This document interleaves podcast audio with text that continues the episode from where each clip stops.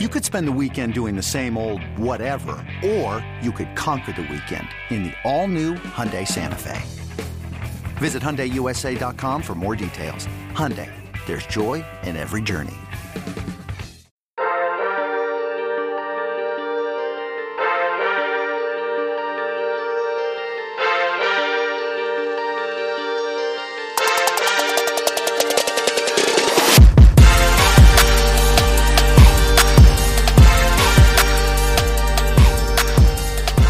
Good morning, Bucknutters. It is Thursday, December 31st, 2020. I am Dan Rubin. This is the Bucknuts Morning Five and Change.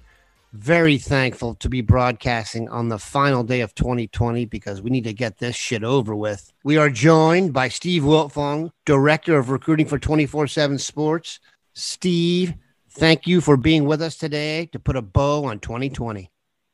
Daniel, good morning. We're going full PG-13. I see uh, with with our show, and those are my favorite kind of shows. We got snow on the ground. I hope there's enough for me to make a snowman with my kids today. I'm not sure there is.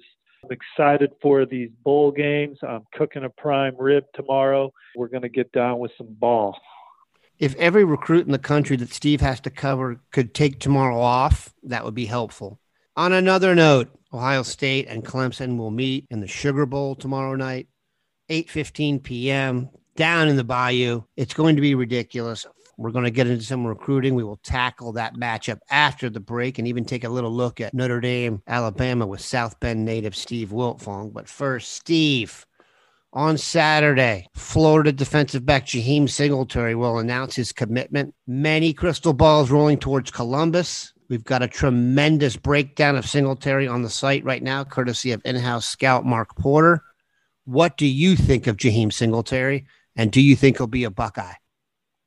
I do think he'll be a Buckeye. You know, um, I, I, think when Ohio State offered no, in November, uh, they they quickly shot to the top of the list alongside Clemson and Florida. And I think over the last month, just the relationship built with with Tony Alford and Coach Coombs and, and, and Ryan Day and, and seeing people come from Jacksonville and have success uh, at Ohio State on the field, but also just enjoy their experience off the field.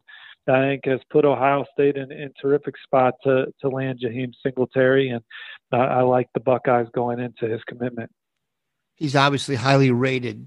What do you think of him as a player? Well, he's got all the traits you're looking for at the position. I mean, he is incredibly long and, and uh, is just uh, a formidable looking dude uh, in, in, the secondary already. You know, he's a guy that's uh, turned the ball over quite a bit over the course of his career as a as what will be a four-year varsity starter. Uh, but he's you know he's strong at the point of attack. He he has a nose for the football, and he's just smooth uh, on the back end. And, and and with all that being said, you know still has a lot of development in the tank as we head into the Clemson game and the discussion of Ohio State's secondary is prevalent, we know you cannot have enough good corners. They tend to leave early when they're good, especially at Ohio State. So a commitment from Jaheim Singletary on Saturday would be glorious. Let's yin and yang this a little bit. Actually, in the class of 2021, Raesjon Davis, a lot of crystal balls are now flowing west. Ohio State's in the picture, and I think that they have – a lot of what he's looking for in a school, particularly on the field. Uh, um, but with the decommitment from LSU, uh, the crystal ball has quickly flowed towards USC, including my forecast. Uh, maybe the Buckeyes are the dark horse in this recruitment. I think Oregon's lurking as well. Um, uh, and I, I, I, think that the door is open for some other teams, but right now I, I still like USC, and, and we'll see if, if, if Ohio State um, can, can make a move there here's a name you sent to me that was not on my radar. Wide receiver, and I went and checked out some tape. Very impressive. Has a tremendous offer list, so we're not alone in that assessment. Kojo Antwi, is that pronounced correctly? I believe so. Out of Suwanee, Georgia, Lambert High, a four-star receiver, a guy that college coaches are buzzing about right now. Uh, uh, he dropped his top eight schools uh, over the or dropped his top eight schools yesterday. Ohio State was part of that. I think he's a guy that the Buckeyes covet, and, and he's talking often with Brian Hartline. and, and we talked about this a little bit on the show uh, this month. You know, if, if if Ohio State Ohio State's basically drafting at the position, and if they covet you, the chances are you're pretty elite. You're certainly elite in the Woody. Kojo's a guy that they're all in on early in the process, and, and it looks like they'll have a really good shot to get him. Family's incredibly successful too. I, I believe his dad's a brain surgeon. Last name we're going to talk about before the break Tyler Booker, offensive lineman from IMG. Give us the latest. Tyler Booker is releasing his top schools today.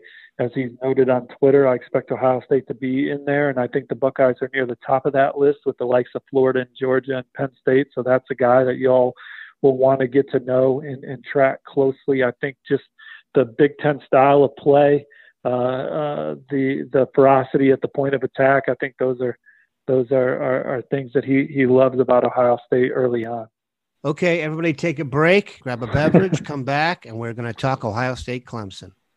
This episode is brought to you by Progressive Insurance. Whether you love true crime or comedy, celebrity interviews or news, you call the shots on what's in your podcast queue. And guess what? Now you can call them on your auto insurance too with the Name Your Price tool from Progressive. It works just the way it sounds you tell Progressive how much you want to pay for car insurance, and they'll show you coverage options that fit your budget. Get your quote today at progressive.com to join the over 28 million drivers who trust Progressive. Progressive Casualty Insurance Company and Affiliates. Price and coverage match limited by state law. Steve, we are back. Ohio State is in most places a seven and a half point underdog in tomorrow night's Sugar Bowl matchup against Clemson. These teams know each other quite well. The coaches know each other well. What is your vibe heading into the game? Did that spread move after Tony Elliott, Clemson's offensive coordinator, uh, was ruled out with COVID? I was going to ask you what effect you thought that would have on the game. As you mentioned, Clemson offensive coordinator Tony Elliott will not be at the game. He did test positive for the COVID. I do not believe it has affected the spread. It opened at six and a half and moved to seven and a half because most of the early money was on Clemson. Are you saying you think the Tony Elliott loss will have a serious negative effect for the Dabos? I mean, I don't know. I do know that the strength of good offensive coordinators is to create matchups that allow your best players to expose a weakness on the other side of the ball. And um, Clemson now goes into this game with someone that's unproven in that role, right? And and so when you're moving your pieces on the chessboard and creating mismatches throughout the game, Clemson now has a green play caller there, so I think it's something to monitor. But hey, you know, the guy who steps up in the role, I think I read it's Coach Streeter. Perhaps he'll be excellent as well. Perhaps I'm overthinking it, but you know, if you can if you can motion people into a mismatch and, and get you know Travis Etienne or or Amari Rodgers or someone into something favorable, you know, I mean those are those are the plays that you know are the difference in, in, in tight games. And so I do think that's something to, to keep an eye on. That's not earth shattering analysis there. Um, but I, I, um, I, I, I, that did raise an eyebrow for me that Clemson is now not going in full strength. They're a coaching staff that just has such great cohesion. There hasn't been much turnover uh, over there with their play callers, and and, and so um, you know, we'll see what they can do now under under these circumstances. I liked Clemson coming into the game. Um, I, I think it's going to be just as close as it was last year, and, and could go either way in, in the fourth quarter. And, and we'll see who makes the plays at the end to get it done. I don't think missing Elliott will be a big deal for Clemson unless the game gets super tight late and the new guy is calling plays as the temperature rises my guess is that could create some nervousness. Those of you conspiracy theorists who think the dude's going to call the game from his hotel room know that you can't do that. We went through this with Ryan Day once before this season. You have to cut off all communication. So there will be a different signal caller for Clemson, and it will not be Tony Elliott. Give me a score. Um, Clemson 31, Ohio State 28. Okay, I have it as Ohio State 33, Clemson 24. I think Ohio State will be able to get it done. I don't think this team is as good as it was last year. I don't I don't think Clemson is either. I just think Ohio State needs to play a crisp game. No drop passes, no silly mistakes. Go out there and let your talent speak for itself. I just like Clemson with their defense being ranked fifth, fifth nationally total defense, and they played against some teams that could put up some put up some numbers and and put up some points, and, and that's why I give them the the slight edge going into the ball game.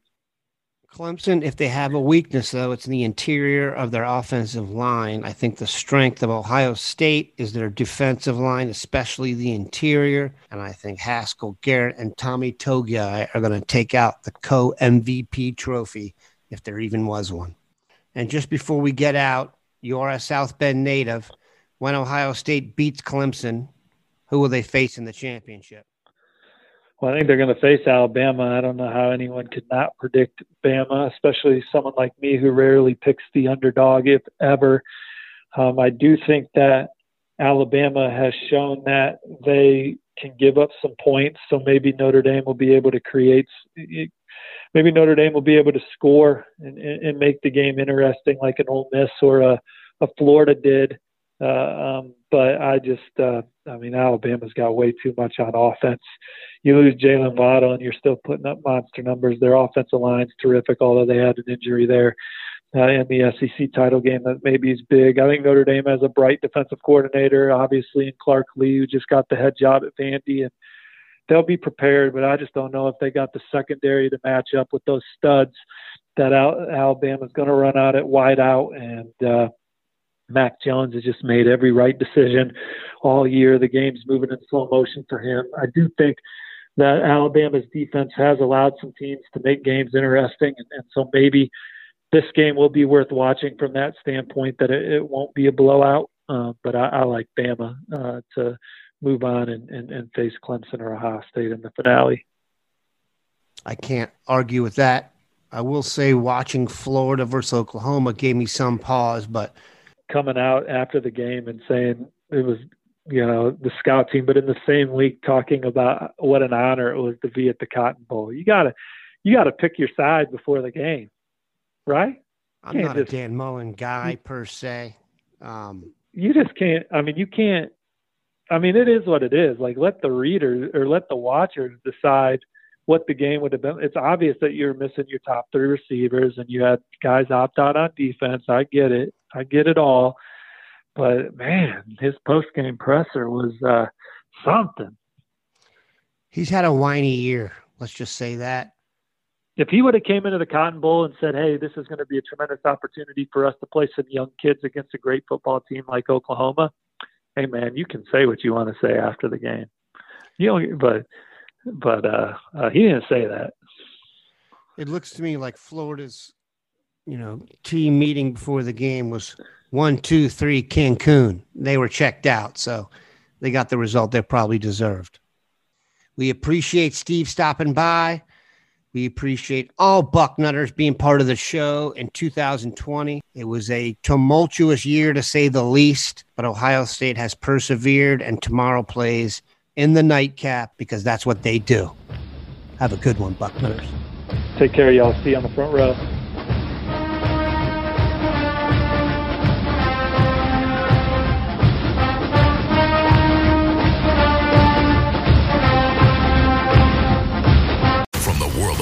The Hedgehog, a new hero arrives. I am ready. Is there anyone stronger? No. Ha! Tougher? No. Funnier? I do not make jokes, I make warriors. Knuckles, now streaming only on Paramount Plus. Yes!